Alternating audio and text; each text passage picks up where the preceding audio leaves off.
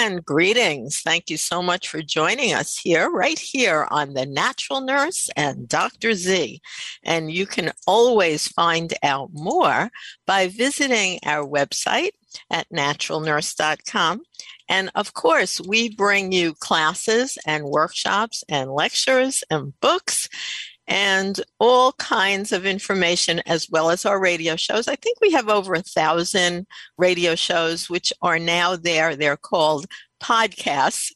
Um, but when we started the radio shows in 1987, they used to be called radio shows nonetheless. Um, we have so many classes and workshops. One of the best ways to find them is go to naturalnurse.com under calendar because there we have a list of our up and coming classes. For instance, we have one coming up called Love Your Liver, Botanical Detoxification. And almost all of our classes offer three CE units. And that would be for nurses, nurse practitioners, registered dietitians, clinical nutritionists, licensed massage therapists, uh, acupuncturists, and midwives. Any of those would get three CEUs if you'd like them by taking our classes. But the classes are open to anyone. So if you don't need the CEUs, then you just get a certificate that you attended. And of course, you get the knowledge of understanding how to, in this case, detoxify your liver using herbs. And then we have Hildegard study groups once a month, and those are completely free, where we delve into the amazing historical figure of Hildegard, who was a master herbalist. Of course, she wouldn't be called an herbalist, she was called a master scientist. In fact, she was the head scientist in Germany in her day, which was back in the year 1000 something. And of course, um, there was nothing in terms of medicine other than herbal medicine and spiritual and sound healing and gemstone therapy. That is what she taught. And she actually wrote books about it. She also was a composer and composed healing music. And she used all of that in her clinic to help heal people. It sounds like you know, sort of 101 of holistic medicine today, but she did it long ago. So we have a once a month, totally open and free study group where different people, many of whom know a lot more about Hildegard than I do, um, sharing their knowledge. So that's completely open. Just go to naturalnurse.com calendar and you'll see how to sign up for that.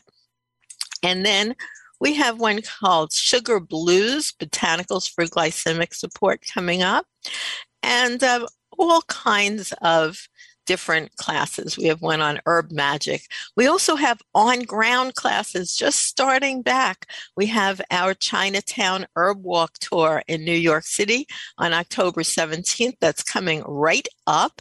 And by the way, that would be our 45th year of giving the fall season Chinatown Herb Walk tour in New York City. But last year, uh, nope. But this year, we are back and we are outside and safe, and we'd love for you to join us. We also have a whole new section on our website at naturalnurse.com, and um, that is actually a place that you can look for many of the different classes that we have. And it's called Natural Nurse Academy. It's under services, and then you can go to Natural Nurse Academy. And what we have at Natural Nurse Academy are all kinds of classes that are archived that you can take, such as opiates, the problem, natural solutions, scientific validation of herbal medicine, breathe easy, botanicals for lung health and respiratory support, birth control and fertility, choosing our reproductive life path, botanical remedies for pain and inflammation, and on and on. All kinds of classes, all of them are available for three CEUs for any health professionals or you can just take them for your own knowledge. And also, if any of you are interested in becoming a registered herbalist, that's an RN, uh, a registered, I'm sorry, an RH, a registered herbalist. I actually am a mentor who take people through that process. And whether or not you um, interact with me as your mentor or someone else as your mentor, or you even can work on your RH without a mentor, still, those classes that I just explained all have credits that go towards your registered herbalist certificate. So lots of ways to interact and do get in touch at naturalnurse.com. Contact me if you'd like to discuss any of those more or just go ahead and look online about it. Now we're going to bring our board, our guest today. Dr. Jeff Konin. So, Dr. Jeff Konin, you're going to have to unmute yourself. There you go. He knows that. And Dr. Jeff Konin is a clinical professor at Florida International University in Miami, Florida, not far from my home digs in New York, which is Deerfield Beach, Florida. He is also the president and founder of PhD 420, a non for profit focusing on cannabis education and research. And that organization is located in Clearwater, Florida. Dr. Konin is a physical therapist and athletic trainer who has worked with amateur, intercollegiate, professional, and Olympic athletes. He spent time in the United States Olympic Committee system in Lake Placid, New York, Colorado Springs, and the Olympic Games in Atlanta back in 1996. He is also the co editor of 24 textbooks and has shared his expertise at professional conferences throughout the United States as well as internationally. Jeff advises individual athletes, healthcare professionals, sports organizations, and companies within the cannabis industry. Nationally, he serves as the chair of the Cannabis Task Force for the National Athletic Trainers Association. So, thank you so much for joining us today, Dr. Jeff. Good morning, Alan. It's my pleasure. Thank you for having me. Now, we have a lot of time. You don't have to rush through our topic for today.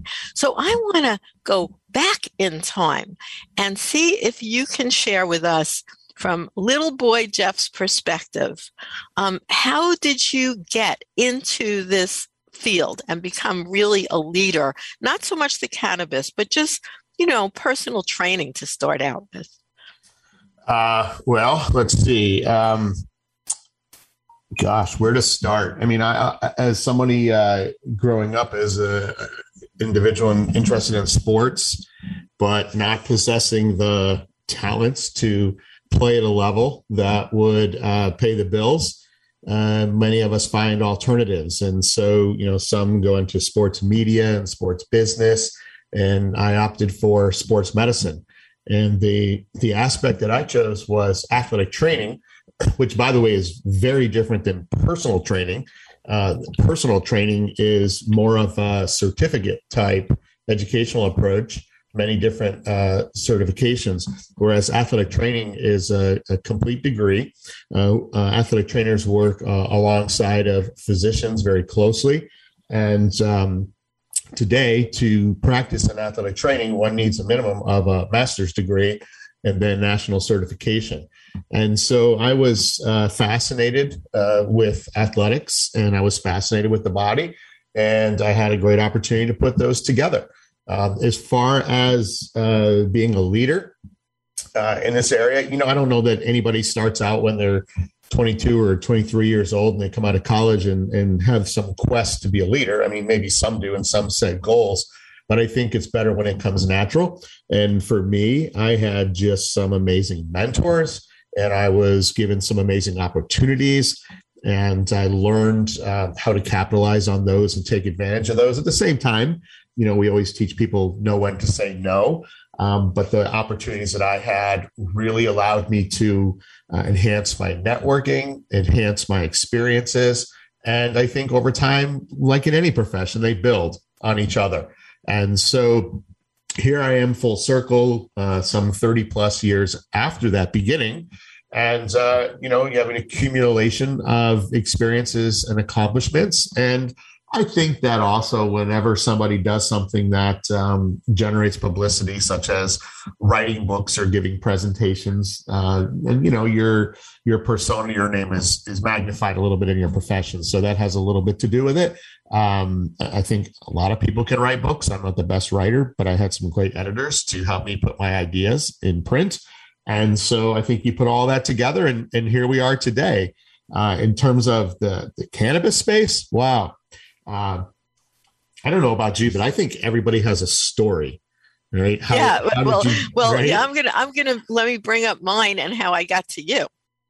Okay. because of course I have a very long path and professional development. Many of my listeners know about that. You and I have not met yet, but I hope to meet up with you in Florida. So I've been doing holistic medicine actually for well, over 50 years, a very long time. But in terms of the cannabis connection, I'm on the education committee for the American Cannabis Nurses Association. Right. And right. also um, another organization is the American Herbal Products Association, and I'm on their cannabis committee as well. So I'm very deeply involved in looking now at the research about cannabis, which is just exploding. And I was actually asked to review a presentation that you will be giving at the American Cannabis Nurses Association. So that's how I got to you because I thought your presentation was so excellent. And I'd love to know who d- does your slides. Is that you or do you have it's a professional me. slide person? Oh my no, God. No, it's me. That is uh, amazing. As someone who makes slides every day, I could use some of your techniques. You have a beautiful picture that really sums it up on your first slide um, on the presentation that you are going to give, and we will talk about today also, in terms of cannabis and performance enhancement. And I imagine you mean athletic, right? Because that's what you are. What does the research show? And on your front slide, you have a beautiful world with a cannabis leaf on it. So you're talking about things internationally. And then you have a magnifying glass with the word evidence. And that is great because also the evidence is changing as we do more and more studies. But you're taking a deep dive into what we know now from an evidence based perspective. Yeah, you know, so that uh, I don't really, I appreciate the accolades. I don't know that I possess the technical skills for slide development uh, compared to others that I see. I'm very jealous of actually. Um, but you know, um, the interesting thing about that presentation, which um, I will be giving shortly uh, in about what three weeks' time in Albuquerque or so, um, I'm excited to present that. That's a, a, when I say a live presentation. What I mean by that is, and you know this all too well, literally every month I'm updating those slides because more studies are coming out. We're learning things uh, in the cannabis space uh, organizations are changing their policy and their rules as a result of what we're learning. And so, boy, I wish like some presentations I can just pick that up and go on a roadshow and not have to update slides too much because not much has changed. But in this particular topic, and yes, you're right, I focus more on sport performance, but there's certainly a direct correlation. It doesn't have to be a, a professional sport athlete. It could be a an amateur, a weekend warrior, just you know plays tennis at the club locally in town, or or anything along those lines. And, and some of the studies that we're doing now, we're actually looking at college students and their test taking. In other words, uh, can various forms of cannabis, mostly right now, what we're studying are non THC based products, um, such as CBG or CBN or CBD. But can any of these help reduce their anxiety or increase their focus? uh, during test taking. All right, I have so, to stop you there, Dr. Jeff. I have to stop you there because now this is some specific information that may expand the conscious understanding about the full cannabis field for our listeners. You know, because you're throwing around these terms CBD, CBN, CBG. Not everyone understands what they are.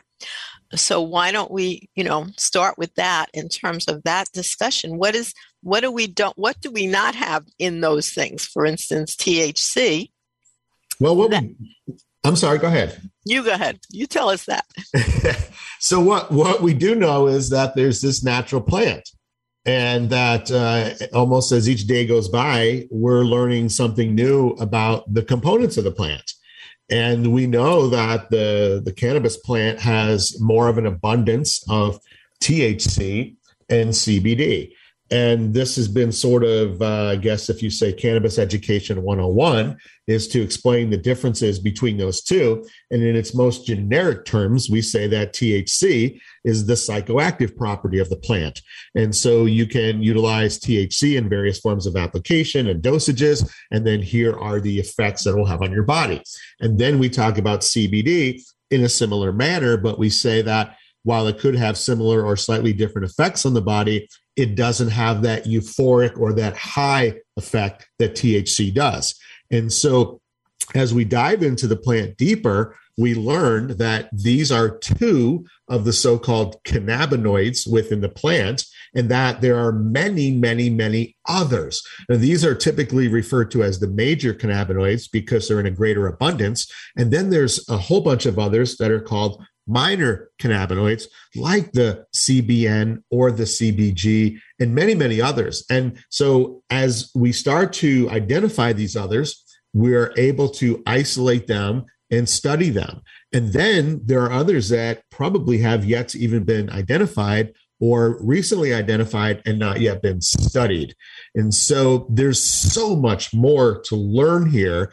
And what we're doing with, with our labs and our research team, which I, would be happy to talk about more, is um, look at some of these isolated cannabinoids, not just THC, not just CBD, and see if on their own or even in some combination with each other, there are some benefits or even potential risks uh, that they might have on individuals. And I guess, you know, how I like to look at this for our listeners to simplify is Right now, you can walk down the aisles of a drugstore and you'll see the vitamin aisle.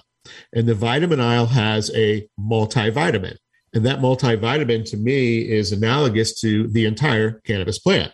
But then as you keep walking down the aisle, you'll see vitamin A and vitamin C and vitamin D. And of course, over, over time, we have learned that each of these individual vitamins have a function a very specific function. And I think that's where we are in the earliest stages of the game of understanding cannabis, that it's similar to a multivitamin or the components of a multivitamin.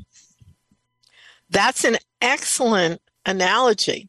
That can really, you know, help people understand that we're talking about the whole plant, but within the plant, there are different components. And as science moves forward, there are actually being studies done, like you have evidence which changes over time, right? Um, right? Because one study can bring out one thing, and then there could be a study that almost shows the opposite, which is always true in uh, science and scientific explorations. But then we get a consensus of the evidence, and that they are starting to study the varying effects of these different components that are all within this same, let's say, hemp plant. Right.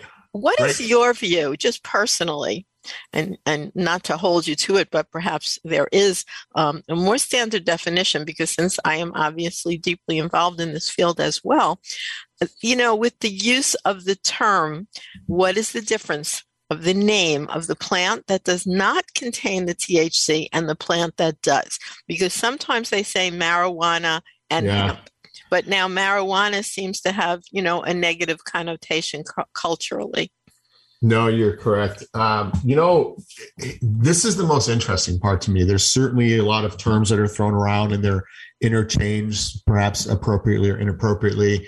Um, but if you go back to, I can't recall exactly, I think it was the 70s, one of the original articles was written to describe hemp, uh, and I should say to define hemp.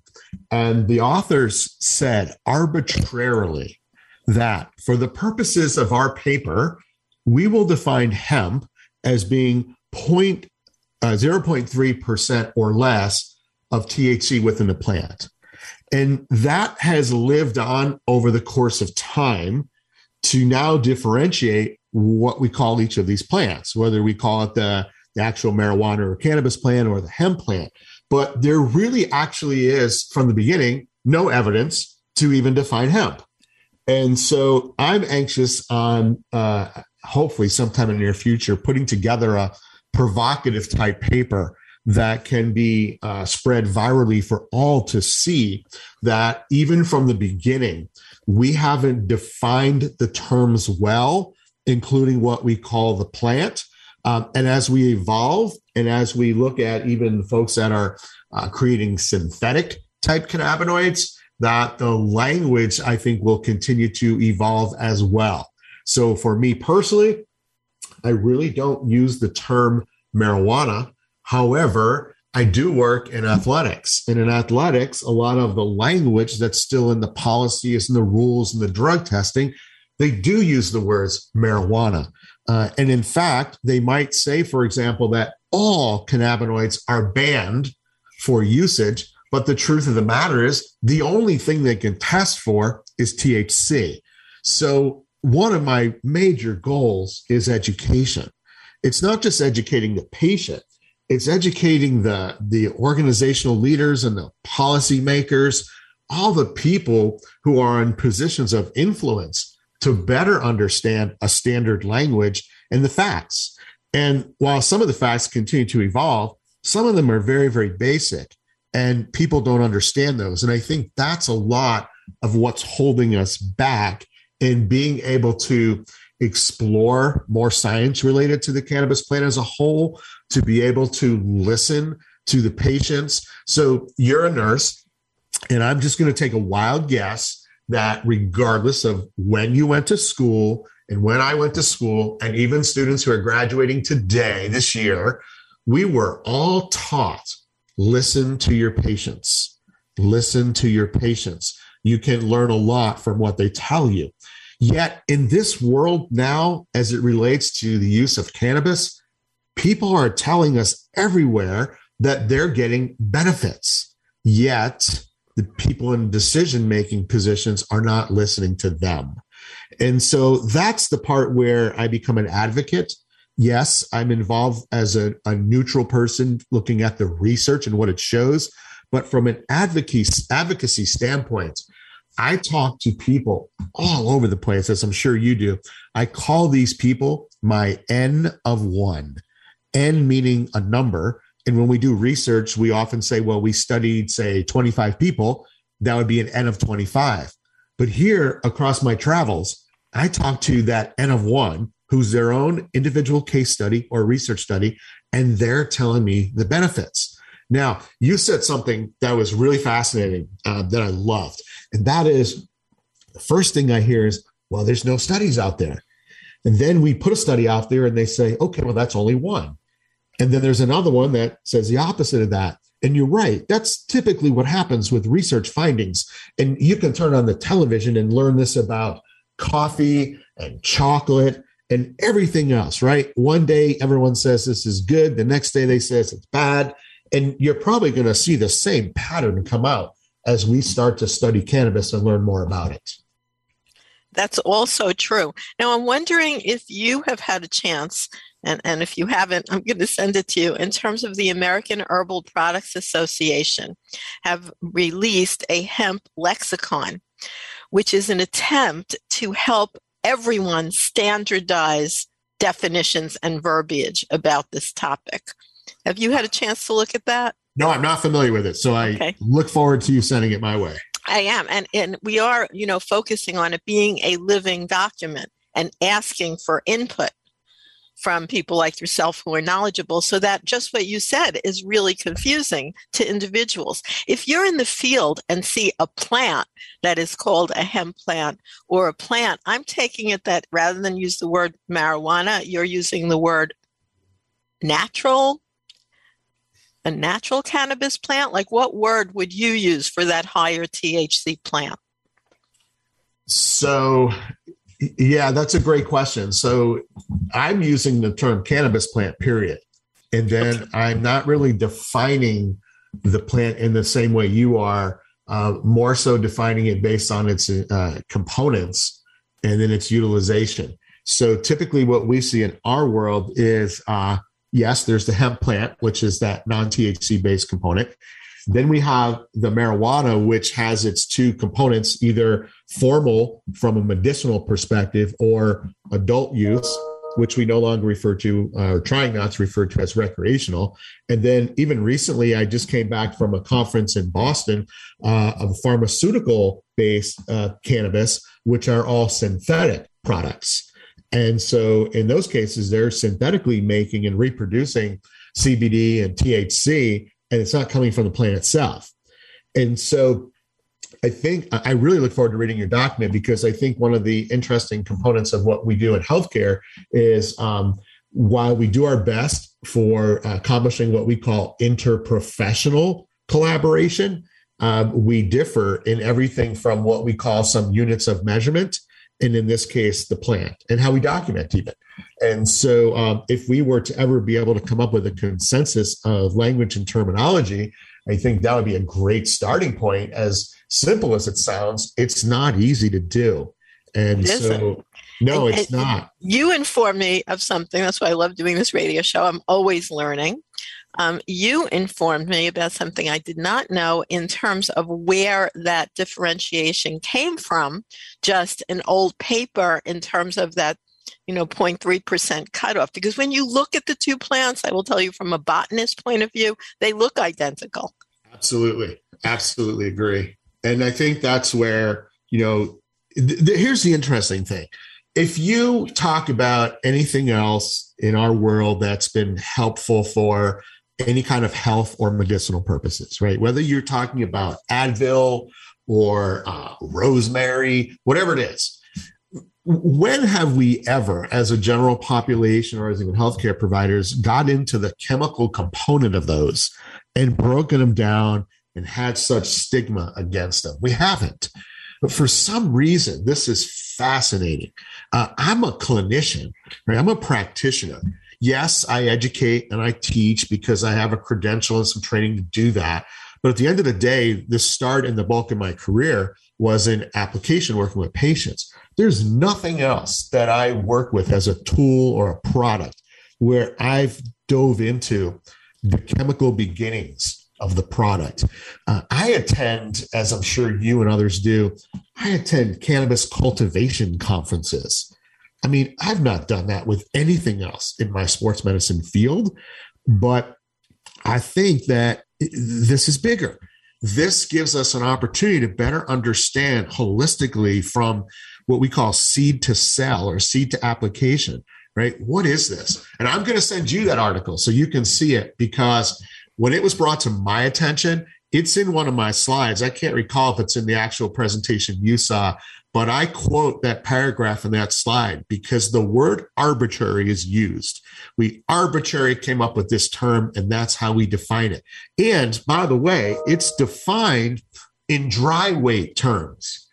And when we take that plant and we convert it from dry weight to other substances for delivery and application, it might be less than that 0.3, or it might even tip over that 0.3, at which point in time by law, technically is no longer hemp. Well, that is fascinating, Dr. Konin. And we're going to take a little break right here on the Natural Medicine Chest. And I'd like you to know you're listening to your host, me, Ellen Kamhi, the natural nurse. You can find us at naturalnurse.com, and Dr. Jeff Konin, who is a clinical professor at Florida International University and the president and founder of PhD 420, which we'll ask him about when we get back from break. We will be right back with more right here on The Natural Nurse and Dr. Z. On this edition of the Natural Medicine Chest, we'll explore the medicinal properties of the plants of the ephedra genera, focusing on the traditional Chinese ephedra, also known as mahuang. Many species of the plant ephedra are used today in medicine throughout the world. The most medicinal of these are Ephedra sinica, or Chinese mahuang, and Ephedra nevadensis, also known as Mormon tea. Most of the research on ephedra has been performed on mahuang, whose stems and branches have been used as a traditional Chinese medicine for over 5,000 years in the treatment of asthma, hay fever, bronchitis, as well as the common cold. Ephedra species are erect evergreen shrubs which grow in segmented bamboo like joints reminiscent of straw ending in thin wisps. They typically are desert plants preferring arid conditions on dry, rocky, and sandy slopes. The Chinese ephedra, mahuang, has earned an impressive reputation as a source of the alkaloid chemical called ephedrine. In the West, scientists became interested in the medicinal usage of mahuang after they isolated ephedrine and pseudoephedrine in 1923. Today, synthetic derivatives have become widely used in prescription and over the counter medications. In 1993, over 40 million prescriptions in the U.S. contained these alkaloids. Ephedra and its relatives are considered to act pharmacologically as sympathomimetic compounds. This means that they stimulate the sympathetic part of our central nervous system, responsible for the release of adrenaline, which leads to the fight or flight response. Ephedra also affects the cardiovascular system by increasing the blood pressure and causes a relaxation and dilation of the bronchial smooth muscles in asthmatics. Ephedra can shrink the swelling of the delicate mucous membranes which line the respiratory system, thus drying up watery discharges, unstuffing clogged nasal and sinus passages which accompany colds, sinus conditions, and allergies. In both animal and human studies, mahuang has been shown to accelerate weight loss. It has been shown not only to suppress appetite, but to increase the metabolic activity of the adipose or fat tissue.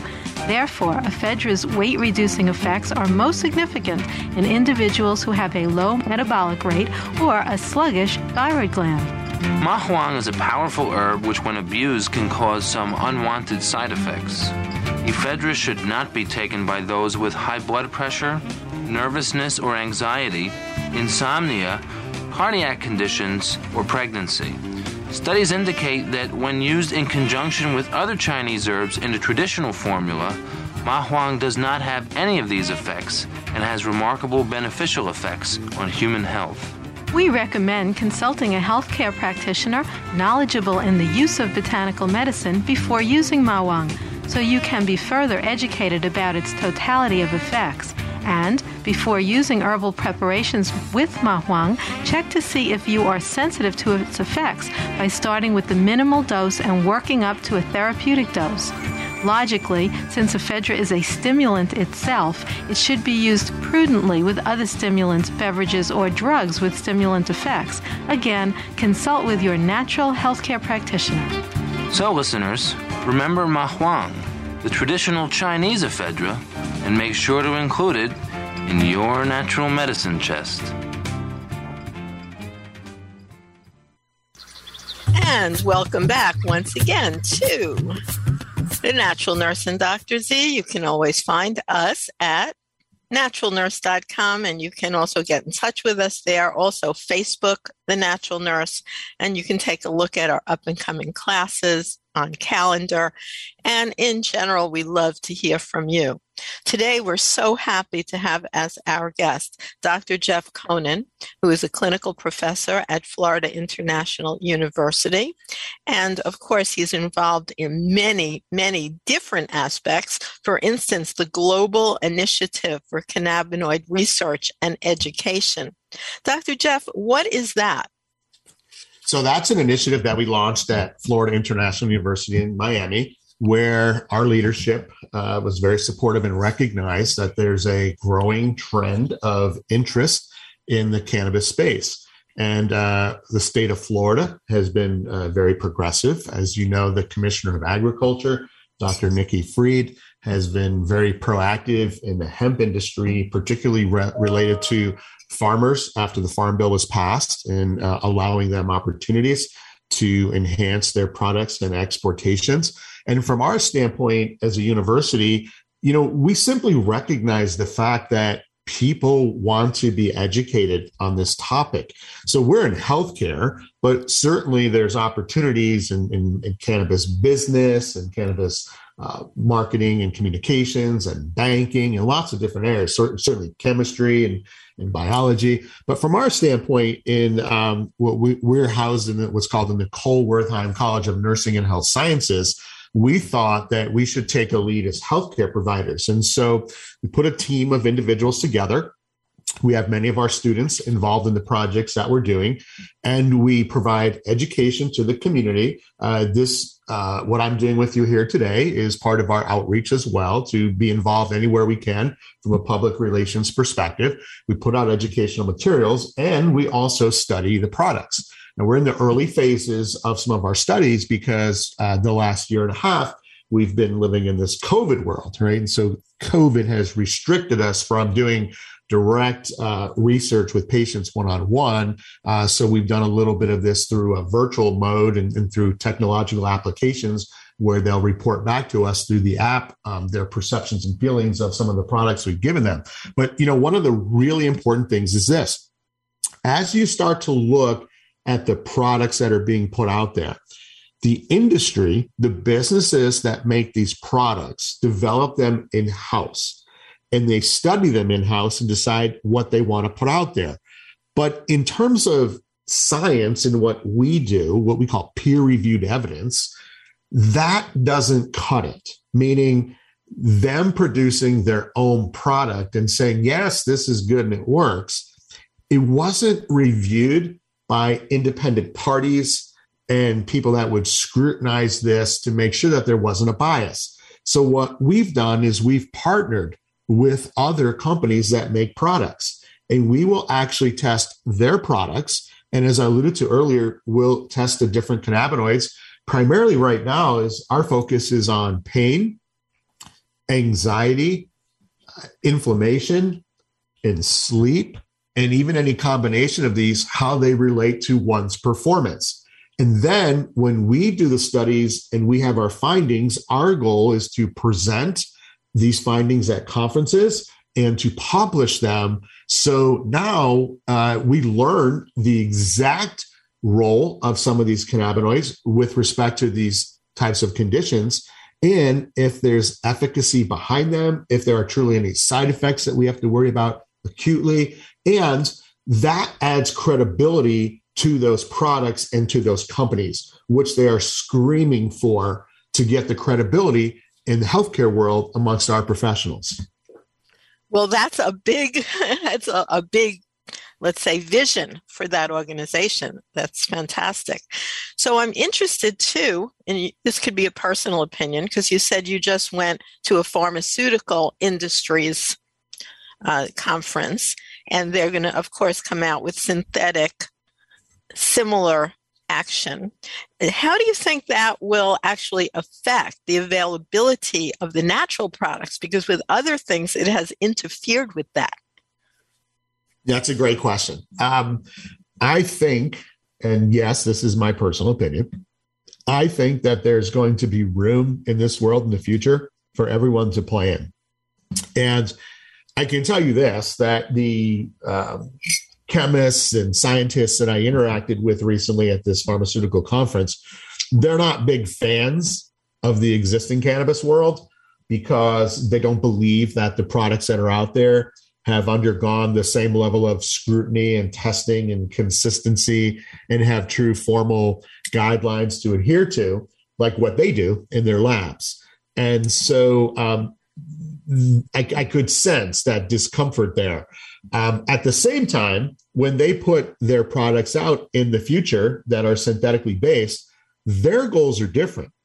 Their goals are that these products will be medicine and that they will be prescribed, not as they are now recommended, but they will be prescribed by your physician and that they will be covered under insurance. And so while there might be a place for that in the future, you know, insurance companies have to decide if they're going to cover these or not. Uh, physicians have to decide if they'll be knowledgeable and supportive of these products or not. But I think where there'll still be a market for the natural products is I, I don't think the consumer, A, wants to add that uh, physician in the middle. And I don't think B, they want to pay for more drugs through a pharmaceutical insurance route. That right now they have uh, better access. And, you know, let's be honest here there's a lot of people who don't believe in this. They don't believe in natural cannabis of any form. And they have whatever, for whatever reason, views are negative towards it. What piqued my attention from day one, and what still does, is that if this doesn't work, why are people still buying products? And why are they still claiming they feel better? Uh, you know, you might come across one person here and there that tells you that, and you can say, ah, it's placebo. But there can't be that many placebos out there. Yeah. And so I, I don't see the average citizen who's found a comfortable home here with natural products shifting over so quickly if synthetic ones become available. No, that's true. But my question is I, I have seen this happen where once the drug company puts something on, and here's a perfect example. There's something you're probably familiar with called Epidiolex. Yes. Which is already a cannabidiol uh, isolate which is actually being marketed as a pharmaceutical specifically for, I believe, seizures in children, believe it or not. And they, one of the reasons that the use of the word CBD is limited on commercial products is because that the drug exists. Right, right. So here's trivia for the audience. And this goes back partially to the uh, approving of Epidiolex. In the history of CBD, as we know it, there is only one patent that has ever existed that has been granted. And it was granted as part of the application, tens of thousands of research articles to support CBD. Do you know who owns, or I should say owned, because it was granted in 2003? It was a 15 year patent that expired in 2018 and wasn't renewed. But do you want to take a guess who owned that patent?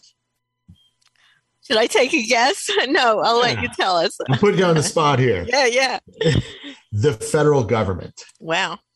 So the federal government knew decades ago that there is benefit from CBD. Oh my goodness. And the That's patent, and you can look this up, it's it's public knowledge.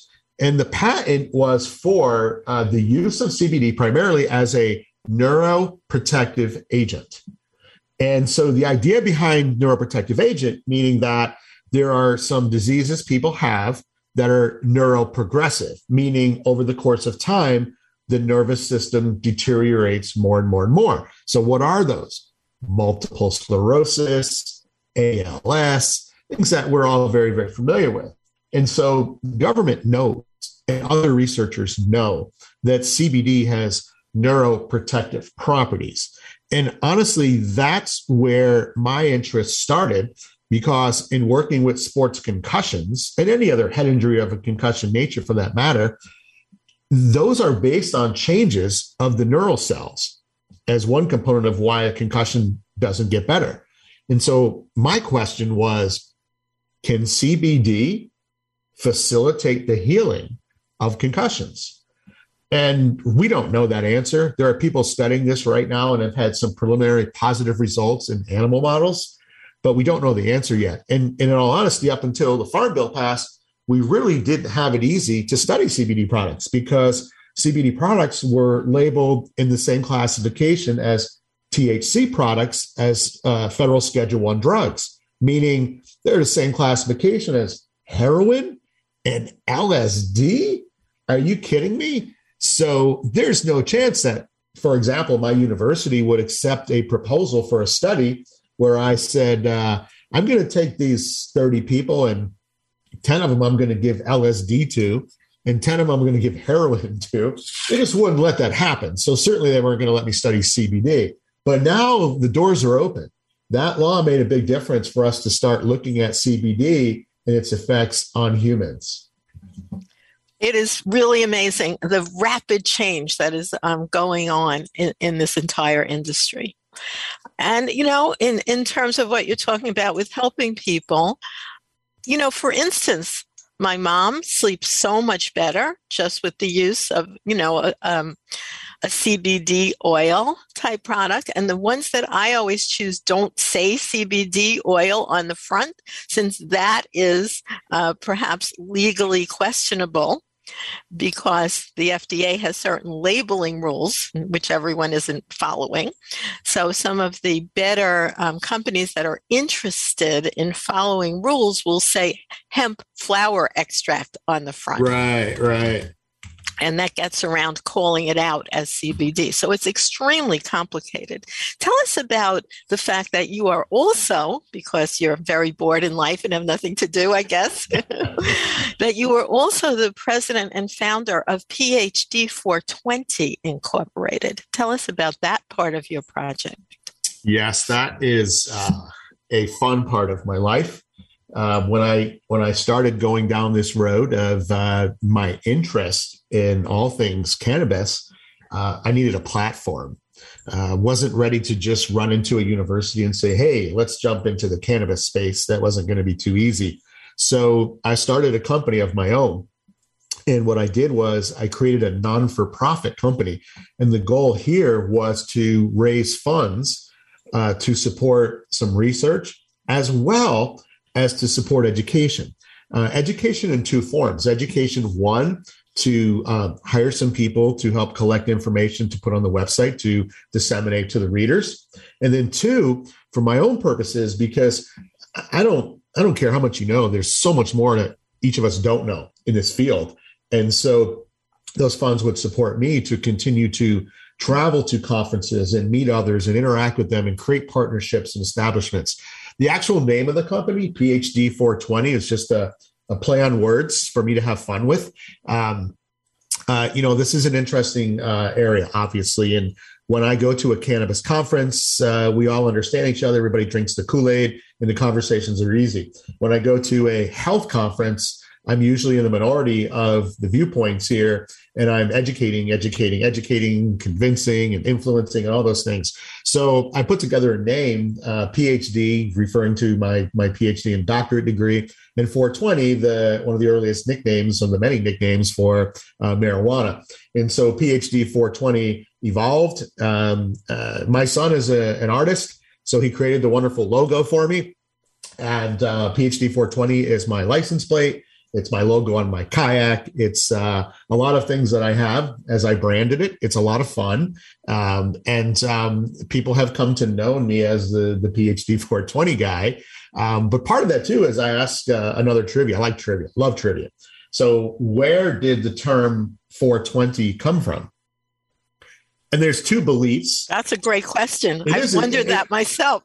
and everyone knows the term. Well, not everyone, but most people know the term, and most uh, just you know glow past uh, the term itself. So there's two beliefs. One is that um, on April 20th, one year in the UK, there was a big coming out party uh, related to smoking marijuana on that April the 20th. And now, annually on, on April 20, there is a, a, still a big party in London. Um, the second is that, and maybe both of these are true, is that on college campuses in the United States, uh, back in the 60s and 70s, at um, every afternoon, uh, at 420, the um, students would be out there smoking, and that's when the police were called by the university uh, at 420.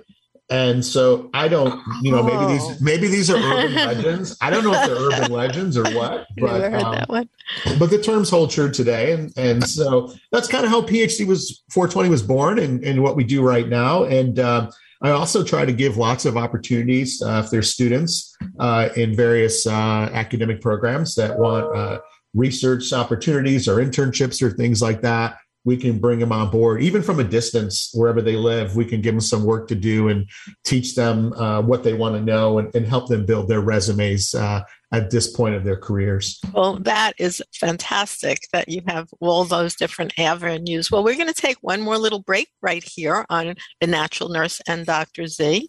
And when we come back, we will continue our discussion with Dr. Jeffrey Konin. We'll be right back with more. And welcome back once again, right here on The Natural Nurse and Dr. Z. We have a few more minutes left with our fascinating guest, Dr. Jeffrey Konin. And Dr. Konin, we will have on our archive links to how people can find you and your work. But what would you say the best website is? So the best place to find me is at Florida International University, and probably the easiest thing to do because these are heavily navigated web pages is just simply type my name in K O N I N at FIU somewhere, and uh, that'll come up to my homepage there. Also, if you just type in uh, FIU Global Cannabis, that'll take you to our Global Initiative page. And uh, I want to throw one more plug in here for a website to refer people to that I'm one of the organizers for the first ever conference that we're aware of internationally on cannabis and sports. And uh, we're hosting this in Orlando.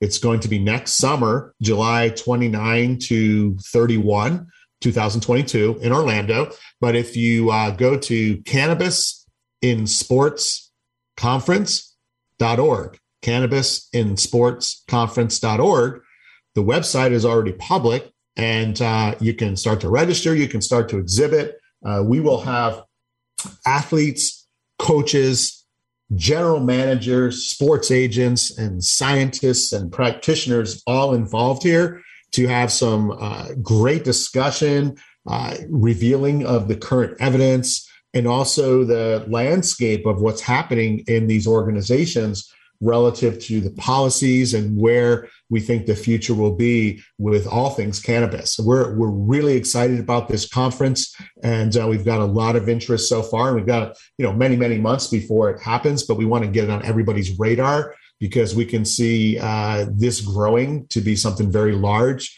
because of the interest in sports. And you know, I'll say this is that I fully believe that what happens in sport trickles down to all others because it has a platform, right? It has, it's one of the sections on the news, it's one of the sections in a newspaper. And what we see, for example, professional athletes or Olympic athletes or others doing. And, and I can give you so many examples ranging from when you saw Olympic volleyball players years ago wear kinesio tape uh, on beach volleyball, then the rest of the world learned about kinesio tape. It works great. That's right? that, uh, it's amazing with no side and, effects. And we've used it for years, but most of the public didn't catch on.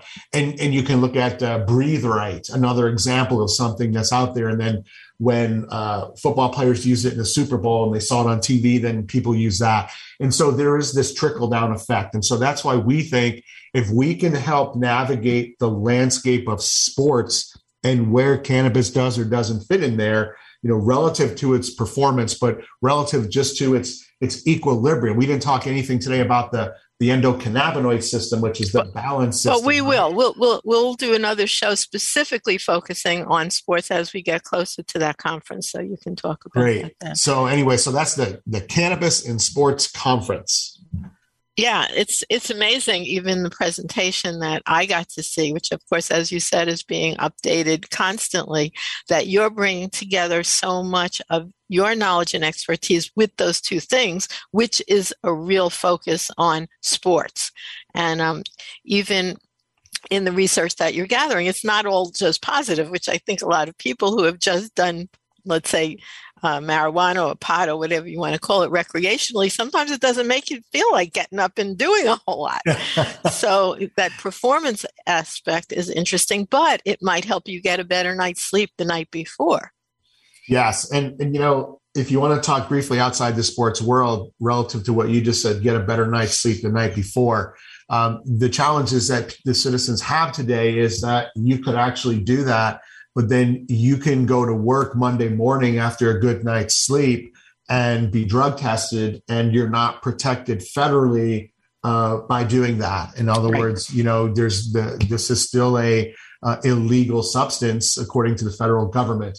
And even if you are in a state where you have a medical marijuana card, you certainly can purchase cannabis and you can use that, and it can make you feel better and do your job better.